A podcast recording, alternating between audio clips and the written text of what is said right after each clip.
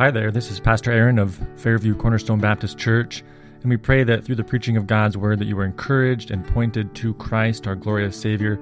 If you have any questions or comments, uh, you can find us at www.fairviewcornerstone.com, and uh, please write to us. We'd love to uh, hear any questions or comments. We pray the Lord encourage you through this sermon.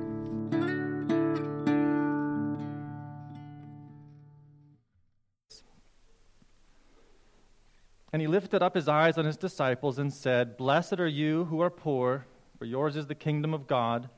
Blessed are you who are hungry now, for you shall be satisfied. Blessed are you who weep now, for you shall laugh. Blessed are you when people hate you, and when they exclude you and revile you, and spurn your name as evil on account of the Son of Man. Rejoice in that day, and leap for joy, for behold, your reward is great in heaven so their fathers did to the prophets. But woe to you who are rich, for you have received your consolation. Woe to you who are full now, for you shall be hungry. Woe to you who laugh now, for you shall mourn and weep. Woe to you when all people speak well of you, for so their fathers did to the false prophets. And now let the words of my mouth be acceptable in your sight, O Lord, my rock and my redeemer. Amen. Let us ask the Lord's help now as we look at his word. God, we come before you, Lord, knowing that the natural man does not perceive spiritual things, Lord. And left to our own reasons, left to our own understanding, Lord, we uh, may choose a path that seems right to us, Lord, but in the end leads to death. I pray that you would, by your Spirit, enable us now to perceive life, to understand the words of Jesus, Lord, the words, uh, Lord, of, of life, of um, truth, and that they would, they would fall upon us with ears to hear, with hearts that are soft, that your word would find good soil and bear 10, uh, 50, a hundredfold, Lord, in your kingdom among us. And we pray for those that are unbelieving, Lord, that they would hear these warnings of Christ and that they would flee to him, that they would turn from the emptiness of, of this age, Lord, and find rest and true blessing in Jesus Christ this morning. We pray this now in his name. Amen. You may be seated. Thank you.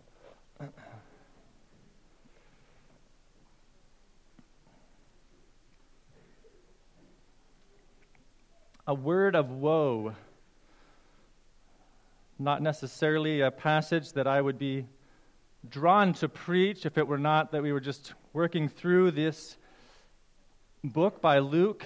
Um, it's one of the advantages of, of working through the scripture is that we're forced to deal with passages that are difficult, that are hard to hear, that are uncomfortable to hear. And as we consider these words of Jesus, these woes in verse 24, um, couldn't help but think about the false prophets in the history of Israel.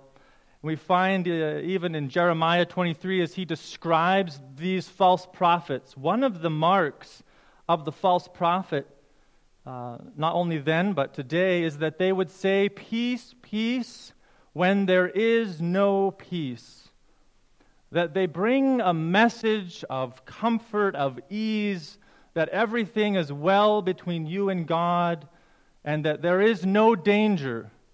And this was one of the things that the prophets like Jeremiah had to combat constantly was they were proclaiming warnings of God's judgment about to come upon his people, but then the false prophets were proclaiming a message of peace and, and telling the people not to listen to that crazy Jeremiah, that God was in fact pleased with them and that there was nothing to fear.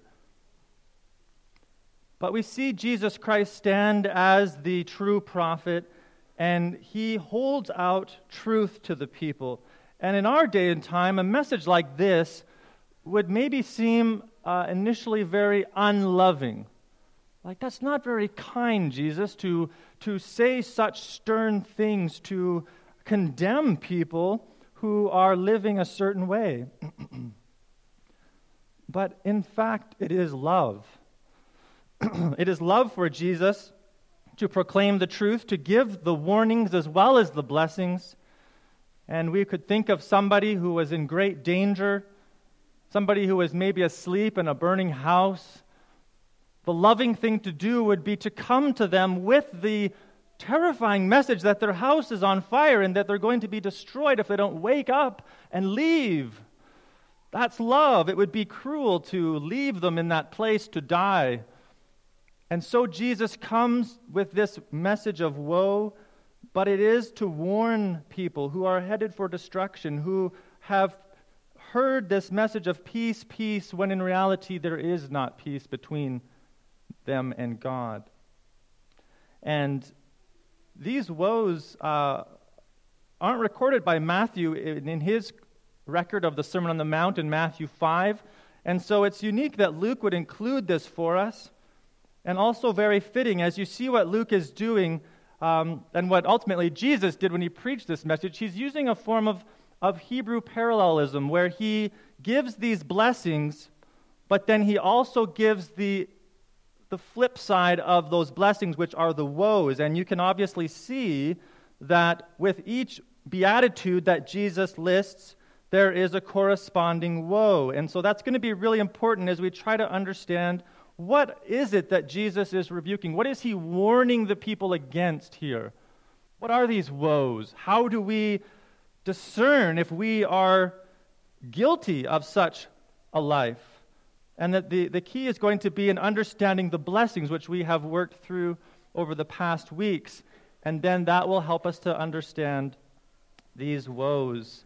Um, one quick example of this kind of parallelism, you can uh, flip back to Isaiah just for a moment, Isaiah 65. You see this used often in the life of Israel, and they would have no doubt recognized what Jesus was doing with the blessing and the curse structure um, we find was very common in the prophets.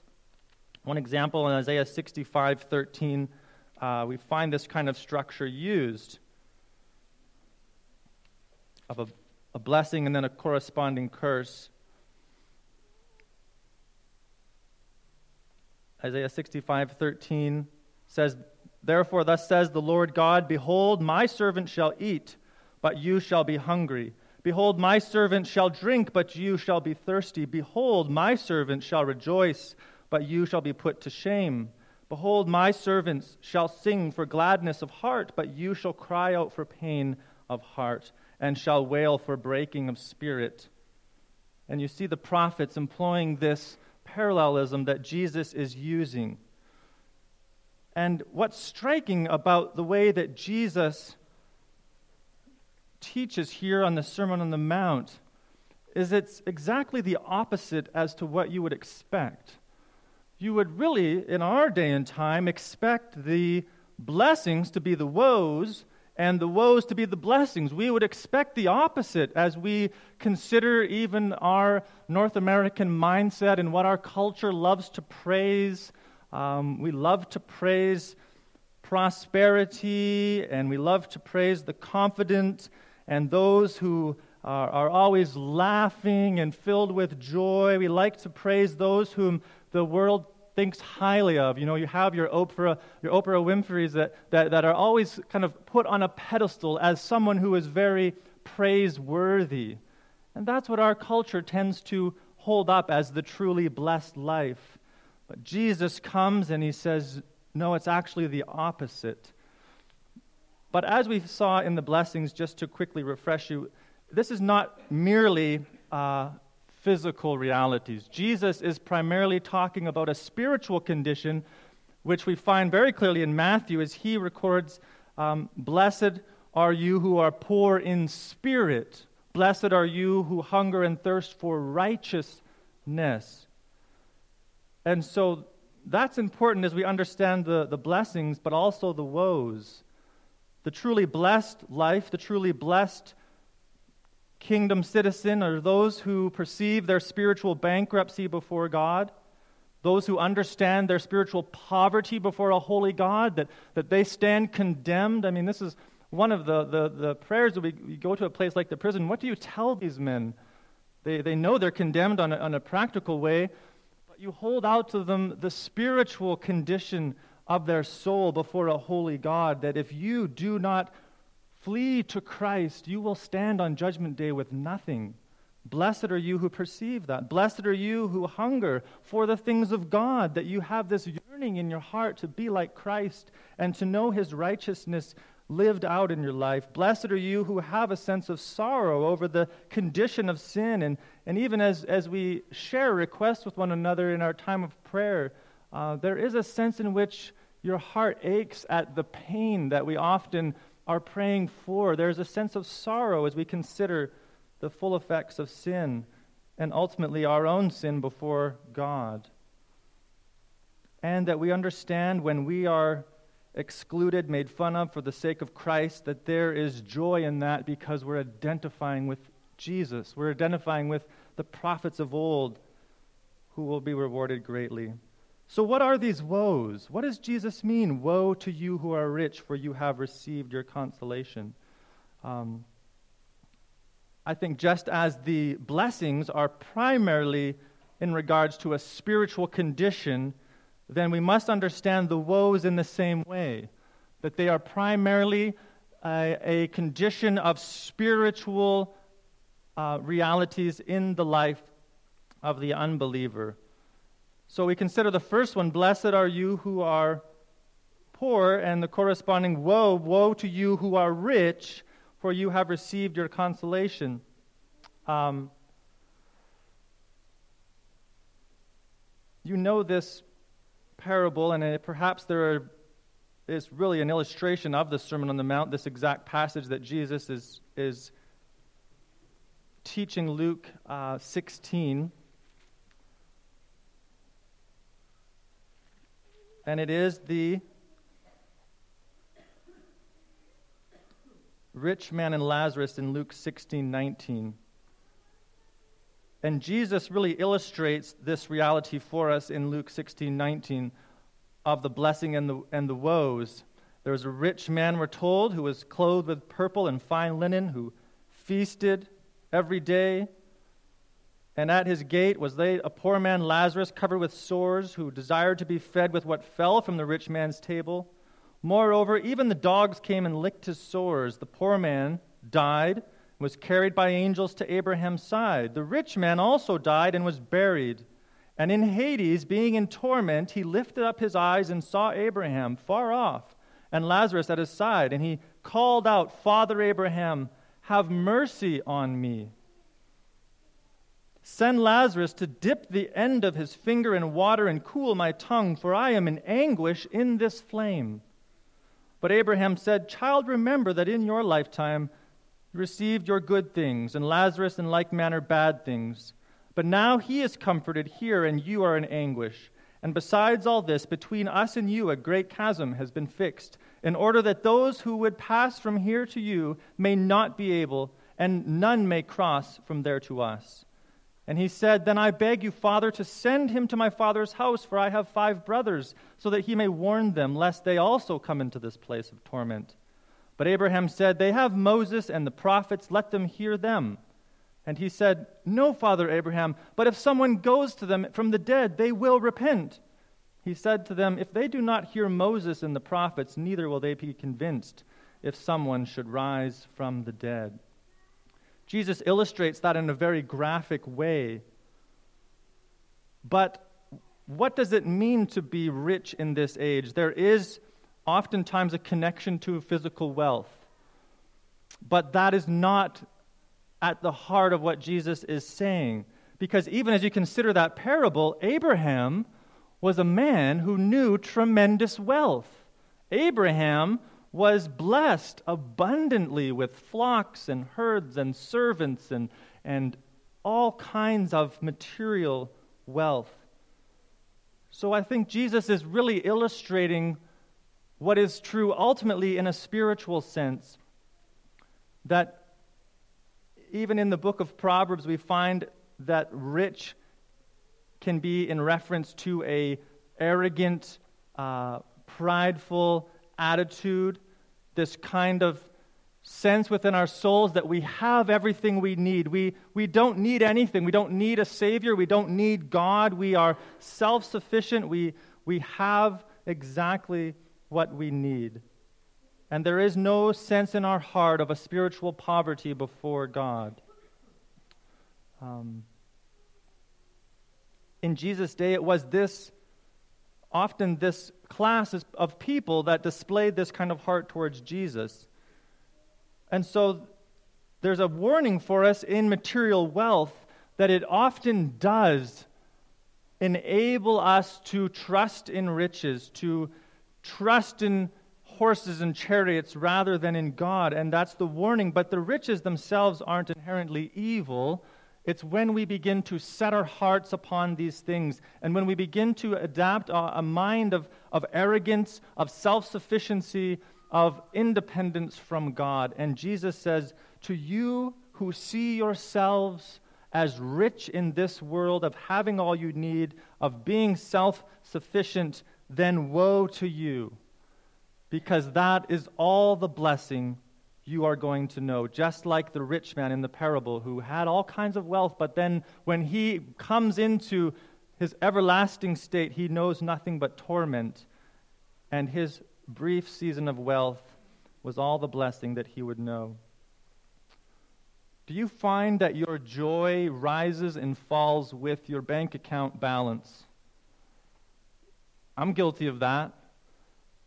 You know, sometimes there's bills come out and things are getting a little tighter, and all of a sudden you're upset and you're discontent and you're anxious. But then you get paid and things come up a little bit, and oh, life is good. I'm feeling quite, you know, full of joy. I kind of, I think I could maybe sing some songs today, and we, we find that our joy is directly connected to our material wealth. We got to watch out for that. That's often an indication that that perhaps we are putting our trust in those very things. Of course, we want to be good stewards of what God gives us, and we need to be uh, aware of, of potential dangers and trying to plan for the future, but ultimately knowing that God will care for us, God provides for us. Um, if God has given you great wealth, Paul would, would admonish the Christians to use that wealth to store up treasures in heaven.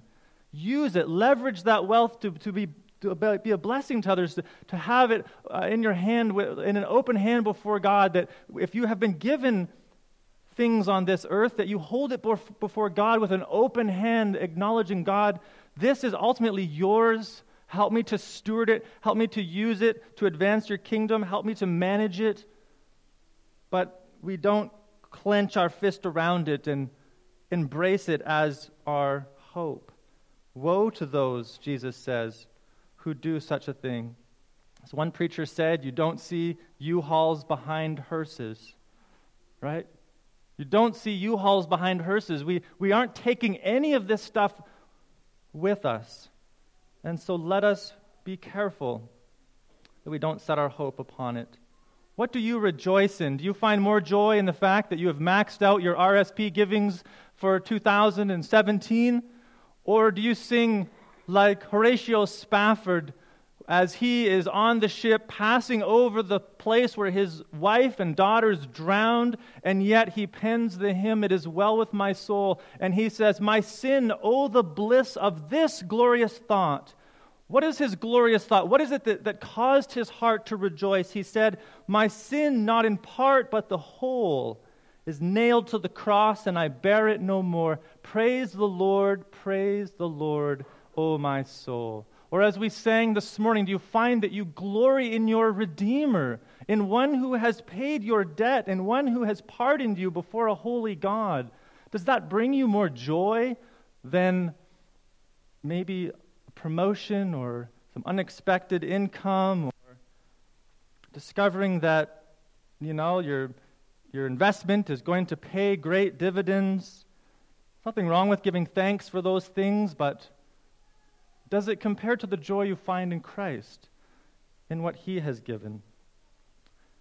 Jesus then says, Woe to the full. And this is where it gets maybe more terrifying for us as we start to think about the reality of judgment, the reality of hell. What would it be like?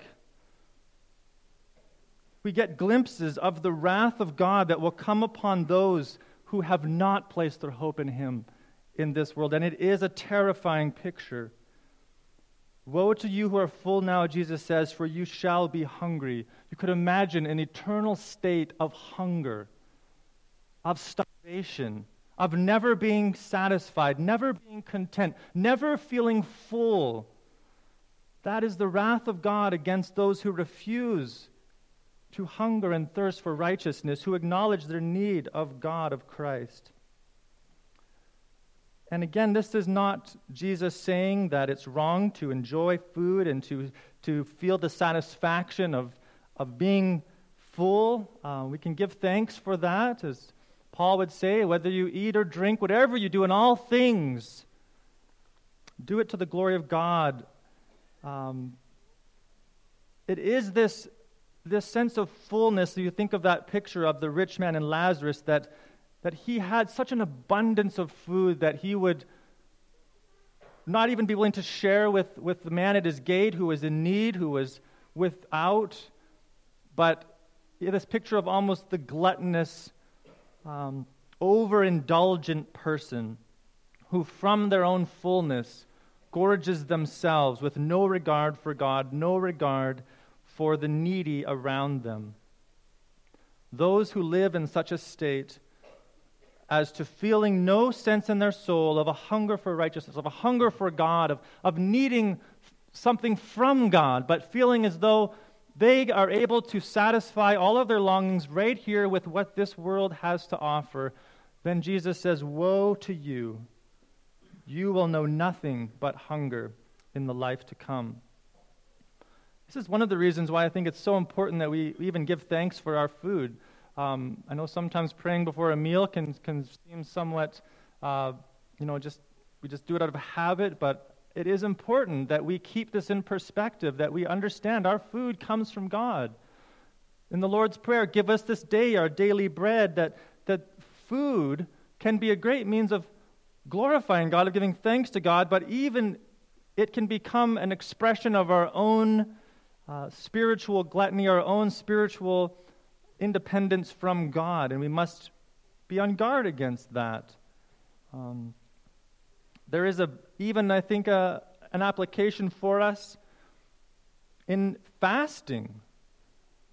Have you ever fasted intentionally from a meal so as to remind yourself of the greater hunger, which is your spiritual need for God, your spiritual need for His Word, your spiritual need for Christ's righteousness, that you deprive yourself of earthly food in order to set your soul upon true bread and true drink, which is Christ Himself. Where do you find confidence in the future that your pantry is overflowing, that your freezer is full and your job is secure, but you may have little regard for God or little awareness of a hunger for God in your soul. Jesus says, Woe to those who feel themselves full now in this life and then, thirdly, woe to you who laugh now, for you shall mourn and weep. Another terrifying picture of hell. And Jesus actually uses this picture of weeping very regularly in describing the, the wrath of God. What will hell be like? It will be a place of unending sorrow and weeping. And Jesus is warning those who in this life laugh and find nothing to be sorrowful over. They feel no brokenness in their soul before a holy God that, that I have offended him, that I have broken his commands, that Jesus Christ hung and died not for his own sin, but for the sins of humanity, that we are the ones who should have been executed. And that should produce in our hearts repentance and sorrow before God. But those who live with a type of indifference to that Jesus says, You will know nothing but sorrow and weeping in the life to come.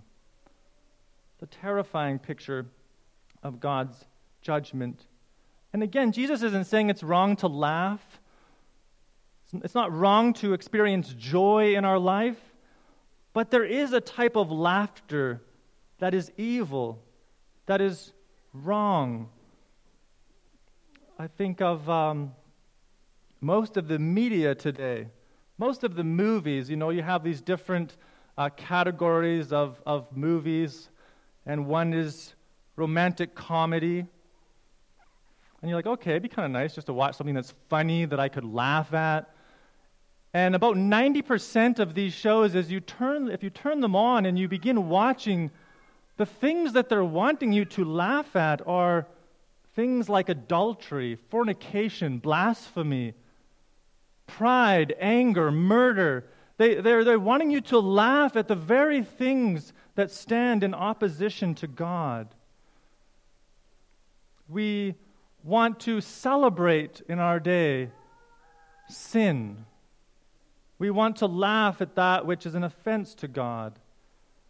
And Jesus says, You will have your season of laughter. There will be this time of, of what seems to be enjoyment, even as Asaph would perceive the world around him and feel like, man, they're just having a great time while I'm here struggling and my heart is breaking. But then, as Asaph said, when I considered their end, it was then that I was sobered to what is really going on. They are like the flower of the field that blooms today, but tomorrow is reduced to dust. We must keep this in mind, Christians. If, if we are to live the truly blessed life, then we understand that sorrow is an appropriate response and that there are things that we do not laugh about.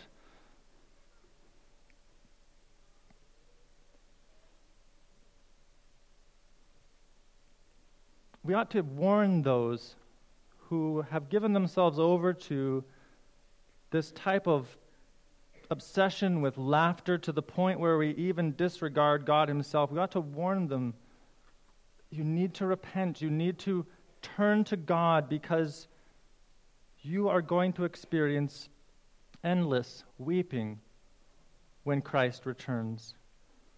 And then lastly, we find Jesus warns those who all people speak well of, for so their fathers did to the false prophets.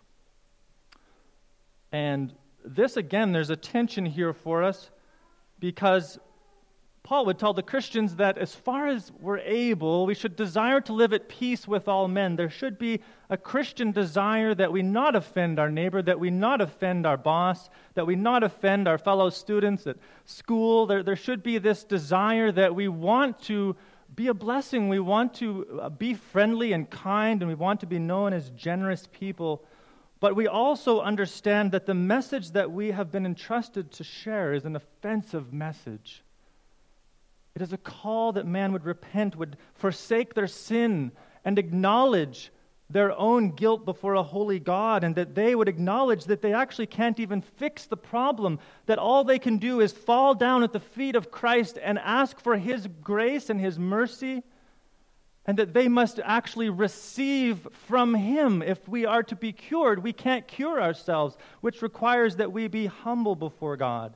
And we ask for His forgiveness through the death of Jesus Christ and His victory through the resurrection of Jesus Christ, that we do nothing to earn this salvation, but we actually only receive.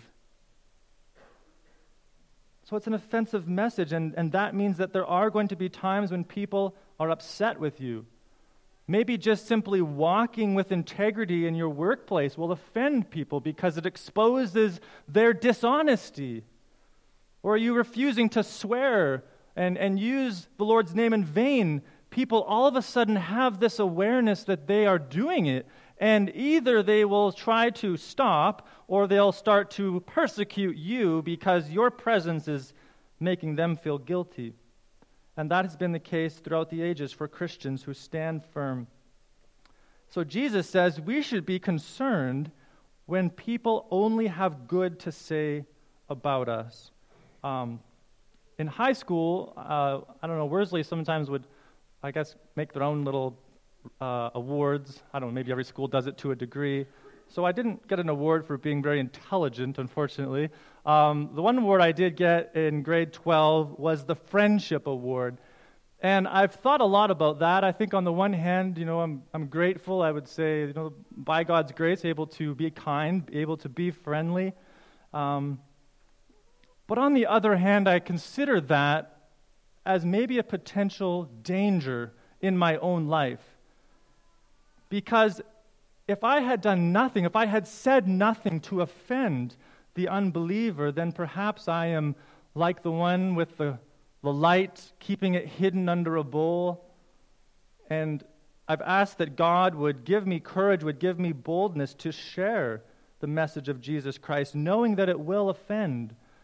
We should be somewhat disturbed when all we have when, when all that people say about us is positive and good, and we should step back and say, okay, am I holding up the message? Am I truly living um, a godly life in the world? Am I, am, am I noticeably distinct from the culture in which I live? Or do I look so much like them that they consider me one of them? And so there's a tension there, but I think as a church, we are moving very rapidly into a day when the church of Jesus Christ is going to become a byword in our culture.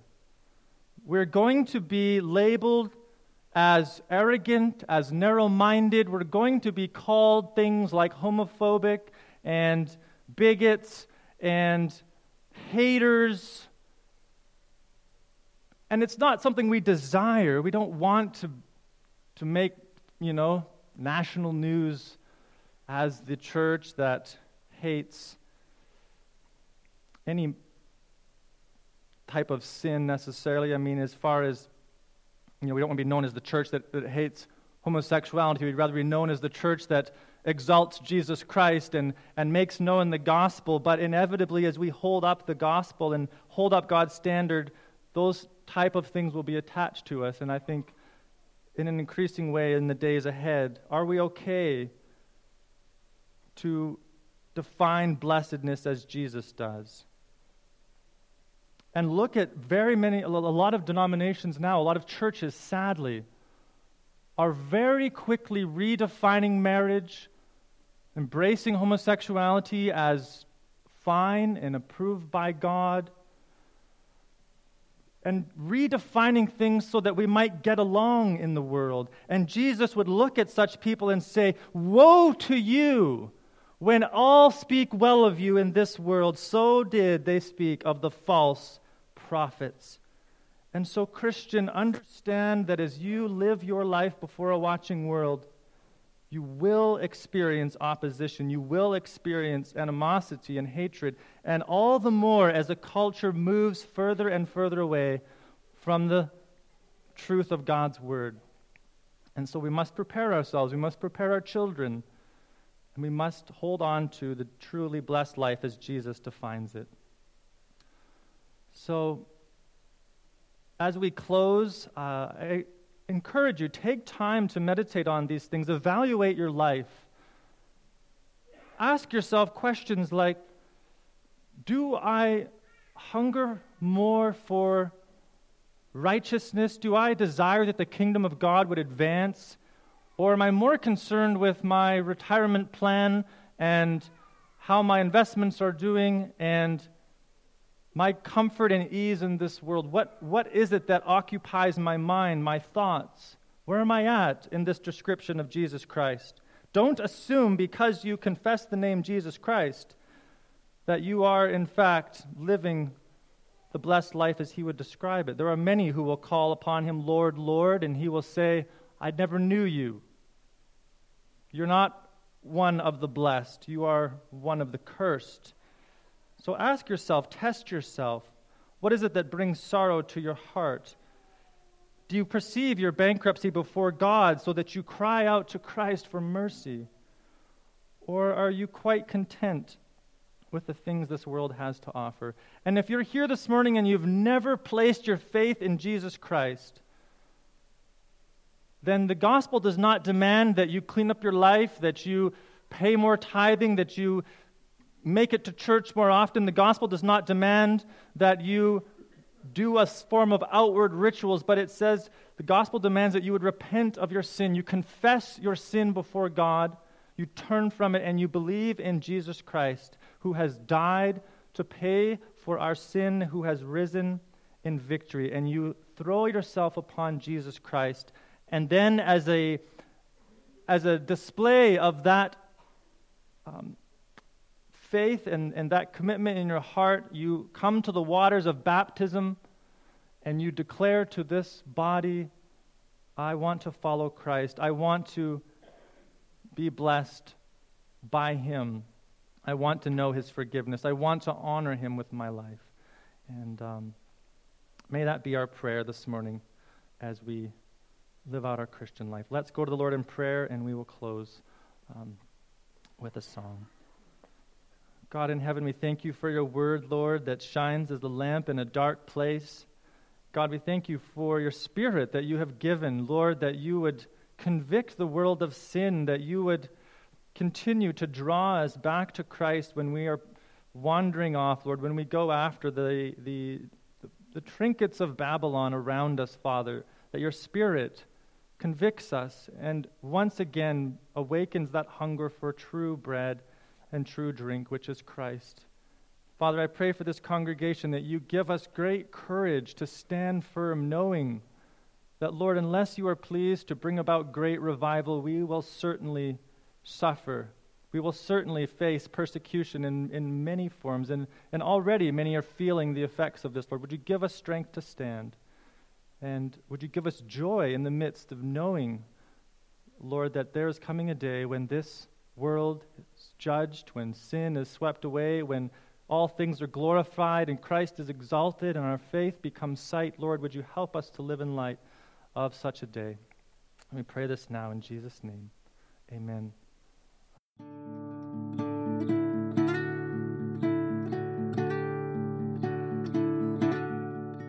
Well, thank you for tuning in today to this sermon uh, preached at Fairview Cornerstone Baptist Church. And again, if you have any questions or comments, we'd love to hear from you. You can write to us at church at fairviewcornerstone.com. God bless.